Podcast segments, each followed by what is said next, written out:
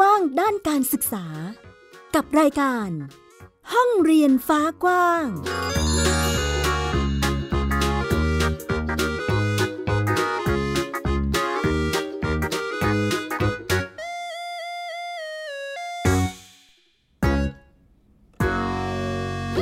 สวัสดีค่ะ ต้อนรับคุณผู้ฟังทุกท่านเข้าสู่รายการห้องเรียนฟ้ากว้าง กลับมาพบกับมิวไอราสนศรีที่นี่เช่นเคยค่ะ www.thaipbspodcast.com หรือรับฟังผ่านแอปพลิเคชัน Thai PBS Podcast ก็ได้เช่นเดียวกัน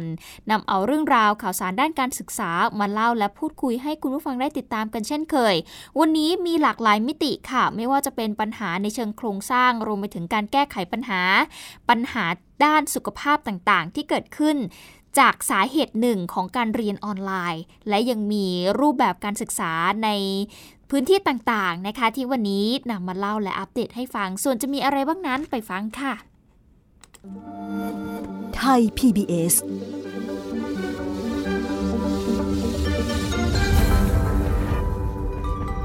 ในช่วงต้นนี้จะขอพูดถึงปัญหาที่เกิดขึ้นนะคะ ในสังคมไทยบ้านเรา อย่างเช่น เรื่องของเด็กๆที่หลุดออกจากระบบการศึกษาไปนั่นเองค่ะ ความยากจนก็ถือเป็นข้อจำกัดหนึ่งเหมือนกันนะคะ ที่ทำให้เด็กหลายคนเนี่ยไม่สามารถที่จะเรียนต่อได้ แล้วก็ต้องออกจากระบบการศึกษาไป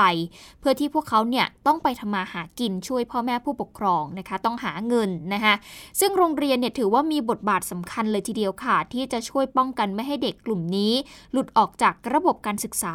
และให้พวกเขานั้นสามารถได้เรียนต่อไปได้ อย่างครอบครัวของเด็กหญิงธันวรัตมาแย้ม หรือว่ามินนาอายุ 16 ปีค่ะ เป็นตัวอย่างครอบครัวที่ต้องเผชิญกับความยากจนนะคะ แล้วก็ความยากลำบากด้วย หลังจากที่พ่อของเขานั้นล้มป่วยติดเตียง แม่ก็เลยต้องกลายมาเป็นเสาหลักของครอบครัวค่ะ ซึ่งแม่ของเธอก็ทำงานได้ไม่เต็มที่นัก เพราะว่าต้องแบ่งเวลามาดูแลพ่อ แล้วก็น้องอีกสองคน รายได้ก็เลยไม่เพียงพอกับค่าใช้จ่ายที่เกิดขึ้นภายในบ้าน ทุกวันนี้ครอบครัวของมินนานะคะ อาศัยอยู่ในห้องเช่าเล็กๆ ย่านสุวินทวงศ์ค่ะ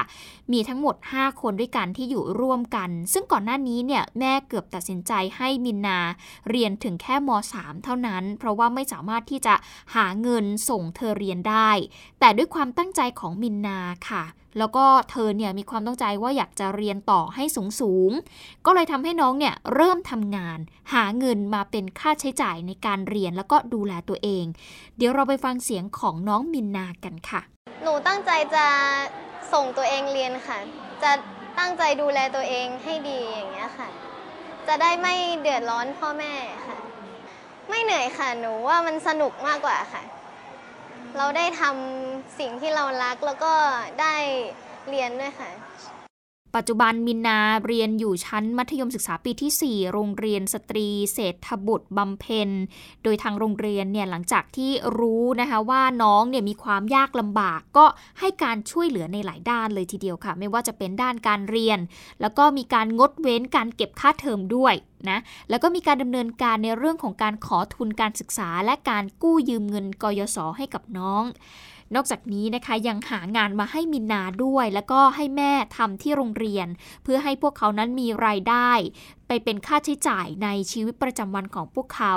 โดยคุณแม่เนี่ยจะทำงานล้างจานที่โรงอาหารของโรงเรียนนะคะ แล้วก็ในวันที่เปิดเรียนเนี่ยก็จะได้ค่าแรงวันละ 300 บาท ส่วนมินนาเนี่ยคุณครูก็ได้มีการพูดคุยกับทางร้านค้าในโรงอาหารของโรงเรียนค่ะ ให้สามารถ ช่วยขายขนมในช่วงพักกลางวัน หลังจากเลิกเรียนด้วย เขาก็จะได้ค่าจ้างวันละ 50 บาทนะคะนอกจากนี้ก็มีการจัดหาอาหารกลางวันให้ แล้วก็คุณครูเองก็ช่วยกันระดมทุน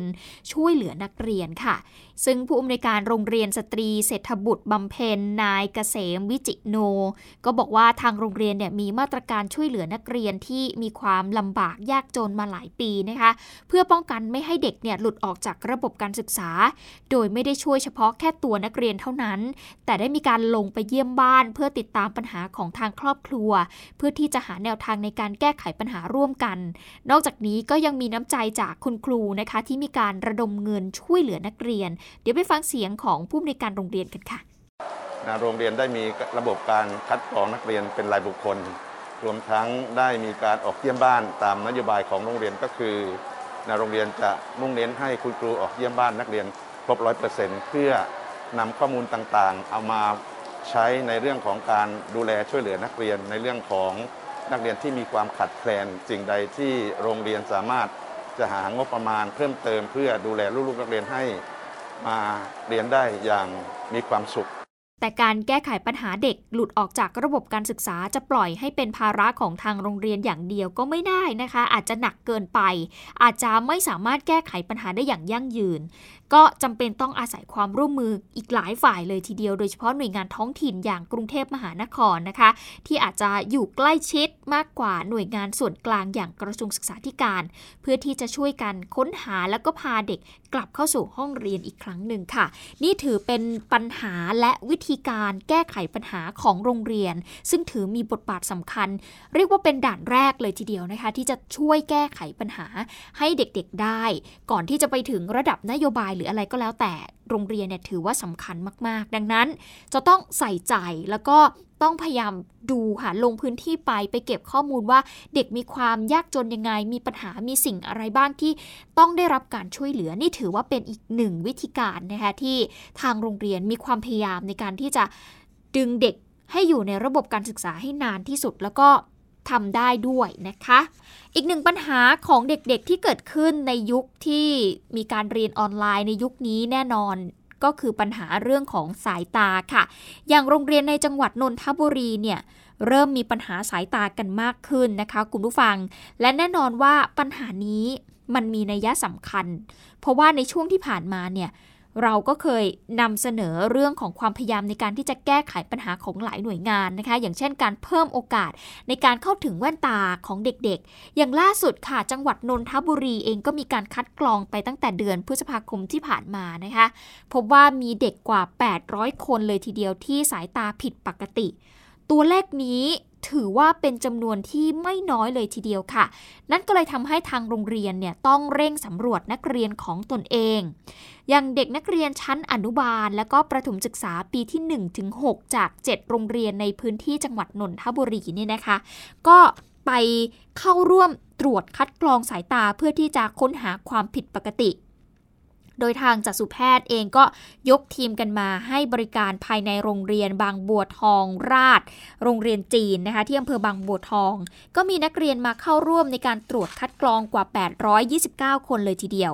ซึ่งส่วนใหญ่ก็เจอว่าเด็กเนี่ยมีสายตาที่ผิดปกติไปเป็นจำนวนมากเลยสำหรับการตรวจคัดกรองของเด็กๆ ในครั้งนี้เนี่ยก็เป็นไปตามโครงการการแก้ไขปัญหาความผิดปกติ ของสายตาในเด็กนักเรียน ตามโครงการคัดกรองสายตาเด็กอนุบาลไปจนถึงชั้นประถมศึกษาปีที่ 6 และเยาวชนในพื้นที่ของเทศบาลเมืองบางบัวทองค่ะ โดยมีการจัดสรรงบประมาณจากกองทุนหลักประกันสุขภาพท้องถิ่นจำนวน 494,700 บาท มาดำเนินโครงการในครั้งนี้ ก็เพื่อที่จะ ค้นหานะคะแล้วก็ส่งต่อไปรักษาไปตัดแว่นให้กับเด็กๆ ได้ทันท่วงที โดยที่เด็กๆเนี่ยไม่มีค่าใช้จ่ายเลยนะคะ โดยมีการตั้งเป้าว่าจะตรวจให้กับเด็กๆ แล้วก็เยาวชนในพื้นที่จำนวน 850 คน เพื่อให้เด็กๆ นั้นได้มีแว่นตาที่ดีและมีคุณภาพ ส่งผลดีต่อการเรียนหนังสือและก็คุณภาพชีวิต เดี๋ยวเราไปฟังเสียงของนายกเทศมนตรี เมืองบางบัวทอง คุณการจนาเจริญนนสิทธิ์ค่ะ ผู้ปกครองเขาอาจจะไม่ค่อยจะมีเวลาในการที่จะ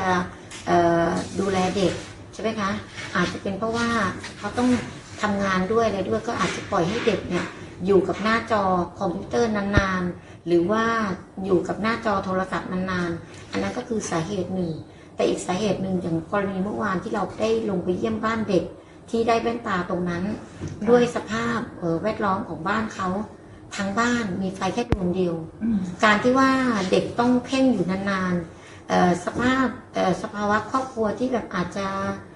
ขาดแคลนตรงนี้อาจจะครอบครัวก็อาจจะลำบาก ก็เลยมีหลอดไฟเป็นแค่หลอดเดียว อันนี้ก็คือสาเหตุหนึ่งที่ว่าแสงสว่างไม่พอ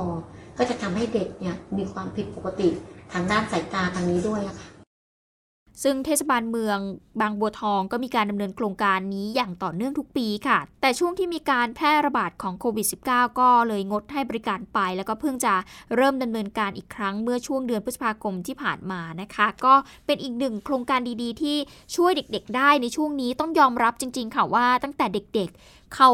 มีการเรียนออนไลน์ ต้องอยู่กับหน้าจอคอมพิวเตอร์ หรือว่าแท็บเล็ตหรือมือถือหรืออะไรก็แล้ว แต่ที่มันส่งผลต่อสายตาของพวกเขาเนี่ยมันก็เลยทำให้เด็กๆเนี่ย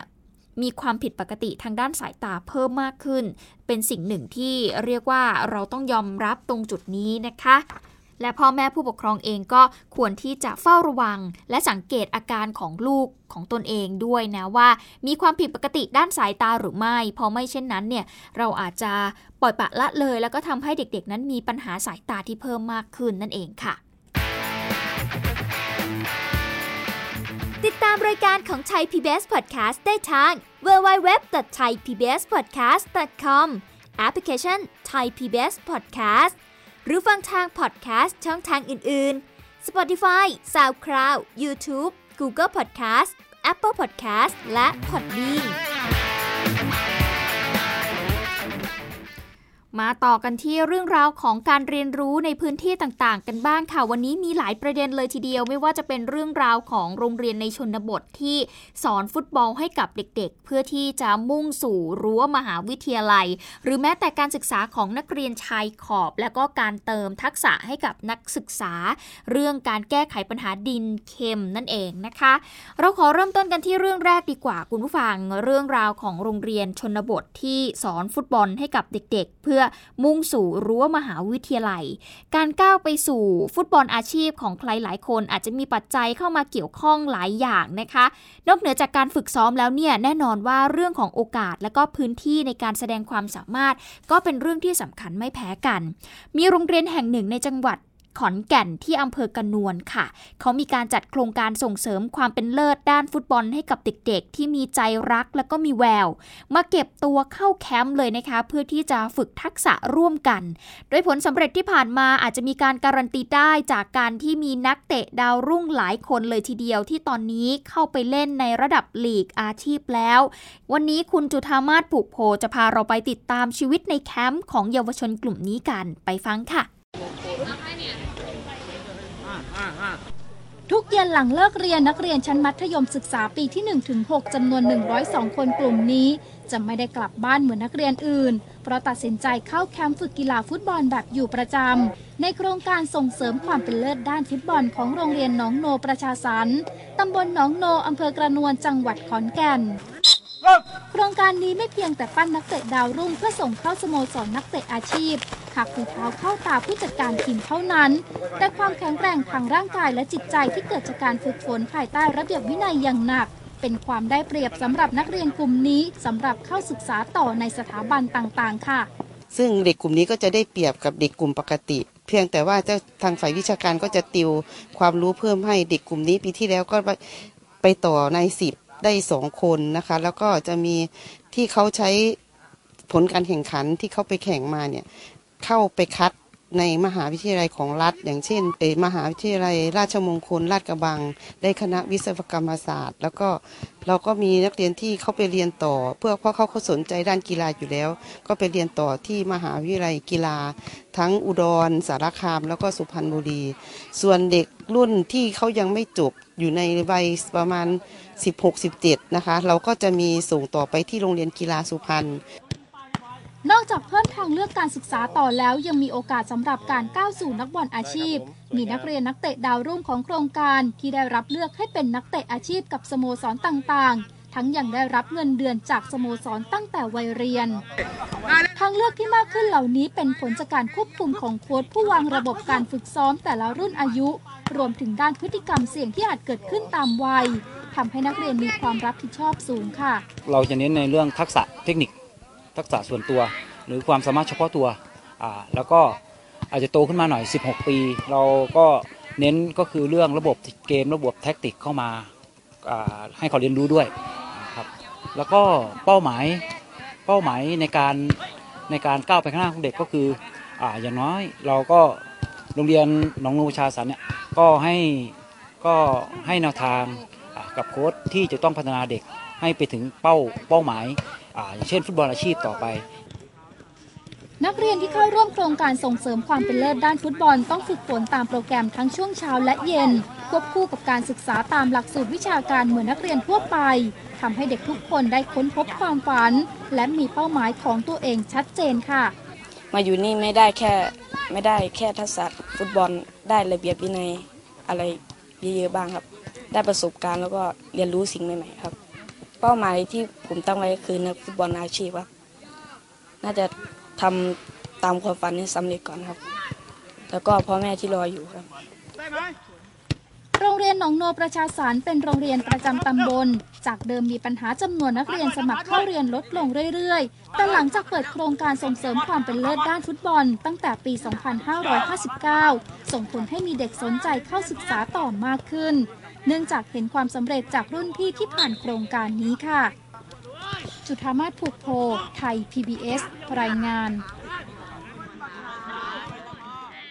ไปติดตามการศึกษาของน้องๆนนักเรียนในพื้นที่ชายขอบกันบ้างค่ะ คุณผู้ฟังเราพาไปที่โรงเรียนบ้านแสนสุขที่จังหวัดสระแก้ว แค่ได้ฟังชื่อก็พอจะรู้แล้วนะคะว่าโรงเรียนแห่งนี้น่าไปเรียนแค่ไหน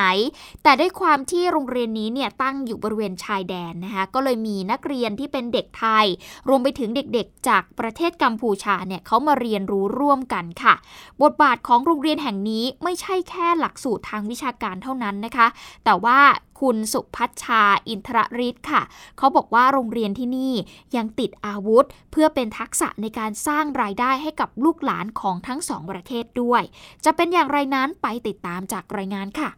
พักมันสุดยากเราก็ต้องดูแลเขาให้ดี เพราะว่าเขาจะเติบเขาก็เลยเติบโตให้เราได้กินค่ะเอ๊ะปลูกนานแล้วยัง ก็นานแล้วค่ะ กว่าจะผ่านการปลูกจนถึงขั้นตอนการเก็บผัก อาจจะต้องใช้ระยะเวลาหลายวัน เพื่อนำไปเป็นวัตถุดิบปรุงอาหารกลางวัน ให้กับเพื่อนนักเรียน ในโรงเรียนบ้านแสนสุขได้กินอิ่ม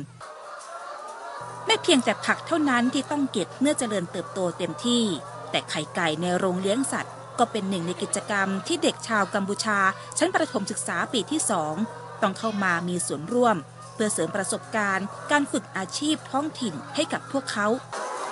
เด็กชาวกัมพูชาเหล่านี้ต้องเรียนรู้และปฏิบัติควบคู่กับการเรียนในหลักสูตรวิชาการ เพื่อเป็นทักษะติดตัวให้สามารถนำไปต่อยอด หากจบการศึกษาและเดินทางกลับบ้านเกิด ถ้าผักโตดีแล้วก็หนูต้องเก็บเอามาที่โรงอาหารค่ะ ไข่ก็มีหนึ่งร้อยตัวค่ะ วันออกได้หนึ่งฟองค่ะ ก็จะเก็บวันวันหนึงก็หนึ่งร้อยฟองค่ะ ที่บ้านเกิดหนูเขาก็ทำแบบนี้ขายเหมือนกันค่ะ ที่บ้านหนูทำอะไรบ้างก็ปลูกผักเลี้ยงไก่เลี้ยงเป็ดเลี้ยงจระเข้ด้วยค่ะ ไข่ไก่จำนวนมากที่ถูกเก็บจากโรงเลี้ยงสัตว์เฉลี่ยไม่ต่ำกว่า 90 ฟองต่อวัน นอกจากจะถูกส่งเป็นอาหารกลางวันในโรงเรียนแล้ว ผลผลิตบางส่วนยังกระจายสู่ชุมชน สร้างรายได้ให้กับโรงเรียน โดยรายได้จะถูกเข้าบัญชีกองทุน เพื่อเป็นผลตอบแทนให้กับเด็กๆค่ะก็จะมีพวกไข่นะคะ แล้วก็เป็นผักแล้วก็จะเป็นข้าวข้าวเป็นข้าวไรซ์เบอร์รี่ที่เราได้ปลูกไว้ที่นาเป็นประจำทุกปีนะคะในส่วนของไข่นะคะ เราก็จะจำหน่ายเข้าสู่โครงการอาหารกลางวันค่ะ รายได้หลักๆ ก็จะอยู่ที่โครงการอาหารกลางวัน เดือนหนึ่งก็จะตกที่ประมาณ 7,000ถึง8,000 บาทค่ะ เราขายให้กับอาหารกลางวันแผงละ 1 100 บาทค่ะเข้าโรงเรียน ส่วนที่เหลือจากอาหารกลางวันนี้ค่ะ เราถึงจะจำหน่ายกับชุมชนค่ะ ชุมชนก็จะมีถ้ามันเหลือเยอะๆ เราก็จะเอาไปขายตามบ้านตามโรงงานค่ะ แต่ถ้าเกิดว่าชุมชนต้องการเร่งด่วนเขาก็จะมาหาเราที่โรงเรียนค่ะ เด็กนักเรียนส่วนใหญ่เป็นเด็กกัมพูชาประมาณร้อยละ 80 ติดตามผู้ปกครองเข้ามาค้าขาย และพักอาศัยในร้านค้าตลาดโรงเกลือ บางส่วนมีฐานะยากจน และมีปัญหาด้านการออกเสียงภาษาไทย พนมมือก็คือการเตรียมพนมมือขึ้นมา ใช่ไหมคะ เพื่อที่จะไหว้พระ ภาษากัมพูชาเรียกว่าอะไรซอเปียซอซอเปียซอเปีย แต่ไม่ใช่เรื่องยากที่เด็กกลุ่มนี้จะเข้าสู่ระบบการศึกษาในโรงเรียนไทย เพราะที่นี่มอบสวัสดิการและสิทธิประโยชน์เท่าเทียมเด็กไทยเพื่อลดความเหลื่อมล้ำ พอเรารู้ปัญหาของเด็กๆ จริง ๆ ของเด็กๆ กลุ่มเด็กยากจนเนี่ยเราก็พยายามที่จะตกผลึกของความคิดว่าเอ๊ะเราจะสร้างโรงเรียนยังไง ให้เด็กๆเหล่านี้สามารถสร้างอาชีพมาเรียนแล้วก็ยังมีเงินเก็บมีเงินช่วยเหลือจุนเจือกับ พ่อแม่ของเขาได้บ้าง เราก็เลยเออโรงเรียนเรามีที่ทำกิน เราน่าจะใช้เราน่าจะนำศาสตร์พระราชาเนี่ยหลักปรัชญาเศรษฐกิจพอเพียงของในหลวงรัชกาลที่9เอามาประยุกต์ใช้ในโรงเรียนของเราซะสร้างรายได้สร้างมูลค่าที่เกิดจากดินเกิดจากน้ำของเราเอง ก็เลยเป็นที่มาของการจัดการเรียนการสอนแบบบูรณาการ โดยใช้ศาสตร์พระราชามาจัดการศึกษา โรงเรียนบ้านแสนสุขเป็นโรงเรียนในถิ่นทุรกันดารห่างจากประเทศกัมพูชากว่า 2 กิโลเมตร เคยมีความเสี่ยงจะถูกยุบ แต่หลังจากมีการพัฒนาโรงเรียนทำให้เด็กหลายคนก็เริ่มกลับเข้าสู่ระบบการศึกษา ความเป็นอยู่ในชุมชนชายแดนทำให้เด็กนักเรียนที่นี่ ต้องเน้นหลักสูตรการดำรงชีวิต ให้สอดคล้องกับท้องถิ่น ควบคู่กับหลักวิชาการเพื่อให้สามารถนำความรู้ไปใช้ได้จริงในอนาคต สุพัชชา อินทรฤทธิ์ไทย PBS รายงาน ไปฟังกันต่อกับเรื่องราวของการเรียนรู้ของน้องๆนนักเรียนรวมไปถึงนักศึกษานะคะ คุณผู้ฟังเป็นการต่อยอดองค์ความรู้จากในห้องเรียน สู่พื้นที่ชุมชนหรือว่าท้องถิ่นของตนเองค่ะ ซึ่งนอกจากประเด็นเรื่องของการเรียนรู้แล้ว วันนี้เราจะพูดถึงปัญหาด้านสิ่งแวดล้อมด้วย นั่นก็คือปัญหาดินเค็มค่ะจึงเกิดขึ้นมาอย่างยาวนานในหลายจังหวัดในพื้นที่ภาคอีสาน ซึ่งแน่นอนว่าสิ่งสำคัญตอนนี้ก็คือการสร้างองค์ความรู้ให้กับคนรุ่นใหม่ เพื่อให้เข้าใจถึงสภาพพื้นที่ต่อยอดไปสู่การปรับตัวแล้วก็การหาทางออกในอนาคต ซึ่งปัญหานี้ทางเจ้าหน้าที่สถานีพัฒนาที่ดินจังหวัดกาฬสินกรมพัฒนาที่ดิน และก็หมอดินอาสาประจำตำบลหัวนาคำนะคะ ก็ บรรยายให้กับน้องๆนนักเรียนกว่าร้อยคนจากโรงเรียนในหลายแห่งในจังหวัดกาลสินค่ะ ซึ่งเด็กๆก็ให้ความสนใจในการบรรยายของทางเจ้าหน้าที่เป็นอย่างมาก ซึ่งถือว่าเป็นหนึ่งในโครงการบริการวิชาการสู่ชุมชน การบูรณาการสหวิทยา เพื่อการพัฒนาพื้นที่ดินเค็มของมหาวิทยาลัยมหาสารคาม ซึ่งนักวิชาการเกษตรชำนาญการพิเศษ สถานีพัฒนาที่ดินจังหวัดกาลสินเองก็ให้ข้อมูลค่ะ คุณผู้ฟังเขาบอกว่า ตอนนี้เนี่ย ปัญหาดินเค็มในภาคอีสานเนี่ยยังคงอยู่ค่ะ แล้วก็มีแนวโน้มที่จะรุนแรงขึ้น แนวทางในการแก้ไขปัญหาพื้นที่ดังกล่าวนี้วิธีหนึ่งเลยก็คือการปลูกพืชชนิดที่ทนเค็มค่ะ เพื่อทดแทนข้าวควบคู่ไปกับการรักษาความชื้นเอาไว้ในดิน โดยพืชที่ปลูกเนี่ยจะต้องสามารถทนแล้งและทนเค็มได้ในระดับหนึ่งอายุสั้นต้องการน้ำน้อย และเป็นที่ต้องการของผู้บริโภค ซึ่งองค์ความรู้เหล่านี้เนี่ยต้องเริ่มจากการเข้าใจพื้นที่ของคนในชุมชนก่อน การที่เด็กๆเเขาได้เรียนรู้ถึงสถานการณ์ในพื้นที่ของตนเองเนี่ยก็จะทำให้เขานั้นเข้าใจและรู้ว่าต้องปรับตัวยังไงนะคะเพื่อที่จะต่อยอดแล้วก็ขยายผล ให้ประชาชนในพื้นที่นั้น สามารถมีอาชีพแล้วก็สร้างรายได้หลังจากฟื้นฟูสภาพดินเค็ม โดยสามารถใช้ประโยชน์ได้อย่างยั่งยืนในอนาคต ในความประสงค์ว่าจะให้นักเรียนเนี่ยรู้นะครับว่า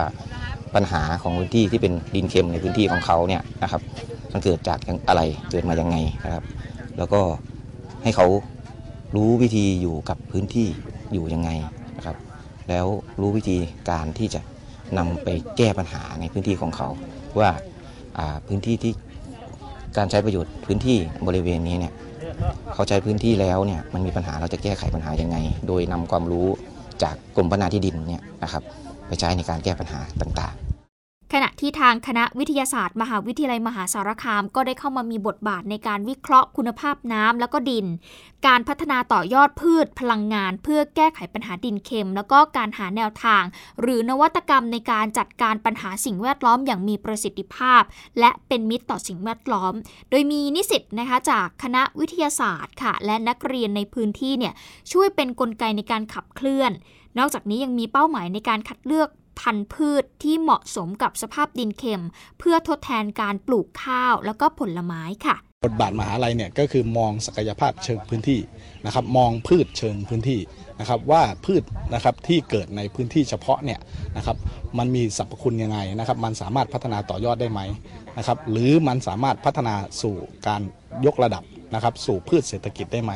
จากการมองข้ามนะครับมองว่าเป็นพืชนะครับหัวไร่ปลายนานะครับพืชทิ้งนะครับพืชที่ไม่มีใครสนใจ แต่เมื่อไหร่นะครับเข้าสู่ห้องวิจัยนะครับเข้าสู่ห้องหลักนะครับพืชเหล่านี้นะครับจะดูมีค่าและมีประโยชน์มากขึ้นนั่นคือเสียงของผู้ช่วยศาสตราจารย์ วุฒิศาสตร์ โชคเกลือนะคะ รองคณะบดีคณะวิทยาศาสตร์ มหาวิทยาลัยมหาสารคามสำหรับสาเหตุของดินเค็มในภาคอีสานนั้นนอกจากการทำเหมืองในบางพื้นที่แล้ว ส่วนใหญ่เนี่ยพื้นที่เป็นดินที่มีการสะสมเกลือ แล้วก็การละลายของหินเกลือหรือว่า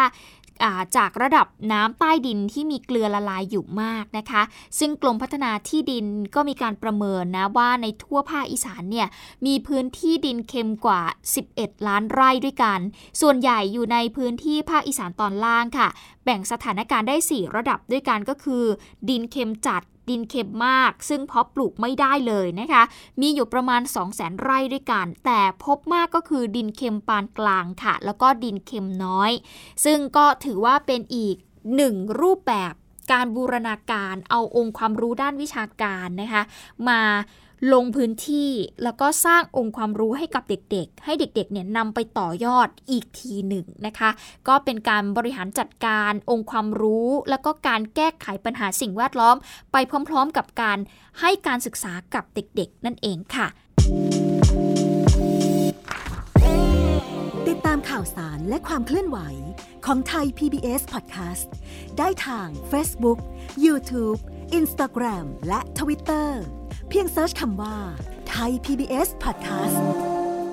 ทั้งหมดนี้คือห้องเรียนฟ้ากว้างที่เรานำมาฝากคุณผู้ฟังในวันนี้นะคะทำให้เห็นการศึกษาในมิติต่างๆ รวมไปถึงปัญหาที่เกิดขึ้น และแนวทางในการแก้ไขปัญหาว่าแต่ละหน่วยงาน มีวิธีการและการแก้ไขปัญหาอย่างไร วันนี้หมดเวลาแล้วค่ะ ติดตามกันได้ใหม่ในครั้งหน้านะคะ สวัสดีค่ะ ติดตามรายการได้ทางเว็บไซต์และแอปพลิเคชันของไทย PBS Podcast Spotify SoundCloud Google Podcast Apple Podcast และ YouTube Channel ของไทย PBS Podcast Thai PBS Podcast We the World We the Voice